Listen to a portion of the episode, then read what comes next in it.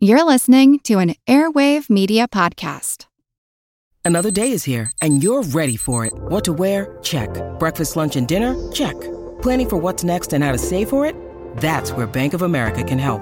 For your financial to dos, Bank of America has experts ready to help get you closer to your goals. Get started at one of our local financial centers or 24-7 in our mobile banking app. Find a location near you at bankofamerica.com slash talk to us. What would you like the power to do? Mobile banking requires downloading the app and is only available for select devices. Message and data rates may apply. Bank of America and a member FDIC. feel like who art ed. We'll try to spice it. Who art is Mr. Wood art ed me? Good. Either way, it, it's ambiguous. It works on so many levels. I know. That's off to a great start. Welcome to Who Arted, where we explore visual arts in an audio medium. I'm your host, Kyle Wood, and today we're going to be looking at Grant Wood and American Gothic.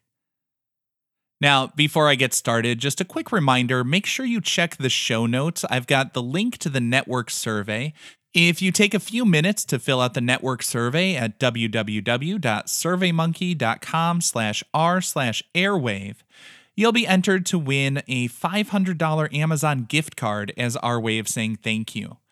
Also, in the show notes, you'll find links to related episodes. And if you're not already listening to my other podcast, Art Smart, please be sure to check it out. Season three just got started at the beginning of February, and I'm doing some great episodes covering all different media. Now, on to Grant Wood. First off, Grant Wood, I know Kyle Wood, no relation there. But we are both from the American Midwest. Grant Wood was born February 13th, 1891, in Anamosa, Iowa. Sadly, his father died in 1901 when Grant was only about 10 years old. After that, his mother moved the family to Cedar Rapids. After high school, he went to the Minneapolis School of Design and Handicraft. He got a broad based artistic education. He worked with metals, including designing jewelry and building furniture. So he took a job as a silversmith in Chicago in 1913, and in his free time, he took classes at the School of the Art Institute of Chicago. While he had been doing okay as a silversmith in Chicago, his mother needed a little bit of help, so he moved back to Iowa to take care of her.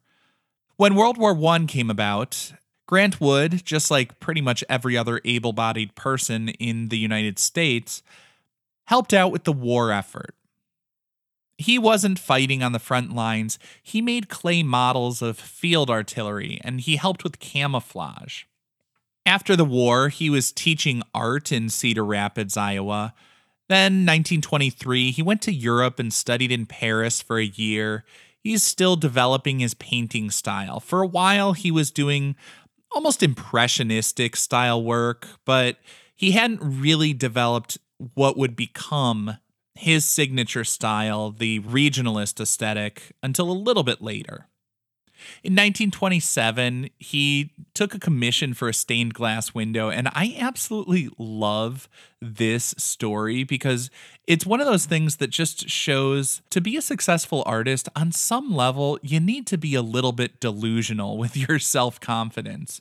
In 1927, he gets this commission to make a stained glass window it was going to be a memorial for World War I veterans in Cedar Rapids. The thing is, he took it, but knew nothing of how to work in the medium. He had never done glass work, but he figured, I know art, I can do it. And he did. Like I say, it was a bold move, but he also put in the work. I mean, he even like flew to Munich to learn how to work with the stained glass and get the job done. Throughout the 20s, he's continuing to work on his paintings as well. He's making portraits and stuff like that. He basically was like the community artist doing all sorts of different things. But what he really became known for was the regionalist style. That was a movement that was somewhat naturalistic, but it was a distinctly American style. It was a stark contrast from like the abstraction that was in vogue in Europe with the rest of the modernists. American Gothic is clearly Grant Wood's most famous piece, and it became famous almost immediately. In 1930, the piece was entered in an exhibition at the Art Institute of Chicago. It not only won an award, it was purchased by the museum. That elevated Grant Wood's status essentially overnight. The painting took him from local all purpose artist to national figure in the art world. The inspiration for the piece actually came from a real house. He said he was driving along and he saw a window on a little white cottage as he was in Eldon, Iowa for an art show. He thought this giant, sort of arched, almost gothic looking window was kind of pretentious for a humble home out in the country, and he immediately pulled over and sketched it on the back of an envelope. Ironically, the giant window was actually functional. It wasn't this pretentious design flourish. It was a necessity to be able to move big pieces of furniture in and out for the second story of the house. You know, it's kind of like on a barn, they've got that big opening up in, into the loft.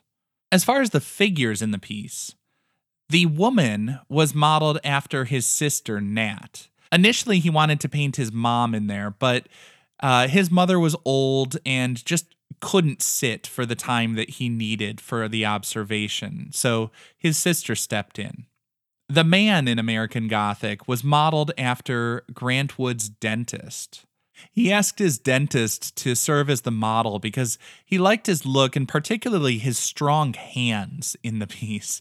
And this is one of those things that kind of makes me laugh. I mean, Grant Wood had a love of sugar that makes me feel a little nauseated just to read about. I guess he would put sugar on everything, including his lettuce. Unsurprisingly, he became well acquainted with the dentist's chair and probably got a lot of good looks at the dentist's strong hands as he was filling, I have to imagine, a lot of cavities. Now, after the painting was first completed and exhibited at the Art Institute and acquired by the Art Institute of Chicago, as I said, it really elevated Grant Wood's status in the art world. But reactions to the piece were kind of mixed. Nan wasn't particularly thrilled with being paired up with the much older man in the painting. To this day, people are not sure whether it's supposed to be a father daughter or a husband and wife connection. But I would say Nan definitely did not like the husband and wife implication. As we broaden to look outside of the models of the piece, initially, there were a number of people who looked at this as poking fun at provincial rural Americans.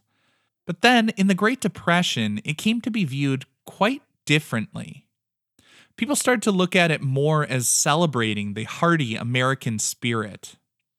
Grant Wood said of it, quote, There is satire in it, but only as there's satire in any realistic statement. These are types of people I have known all my life. I tried to characterize them truthfully, make them more like themselves than they were in actual life. I think the fact that people can look at it and draw different conclusions and see different things in the work is what makes it such an iconic image. It's been parodied in so many different formats. I mean, American Gothic, the Mona Lisa, the Scream, these are works that have been parodied so much. Even if you've never actually seen the work, the original painting on canvas in a museum, you know the work. It's no longer just paint applied to a canvas. It is so deeply ingrained in our collective consciousness. It's become a visual shorthand and an entry point for people to make a connection and make sense of other images and media.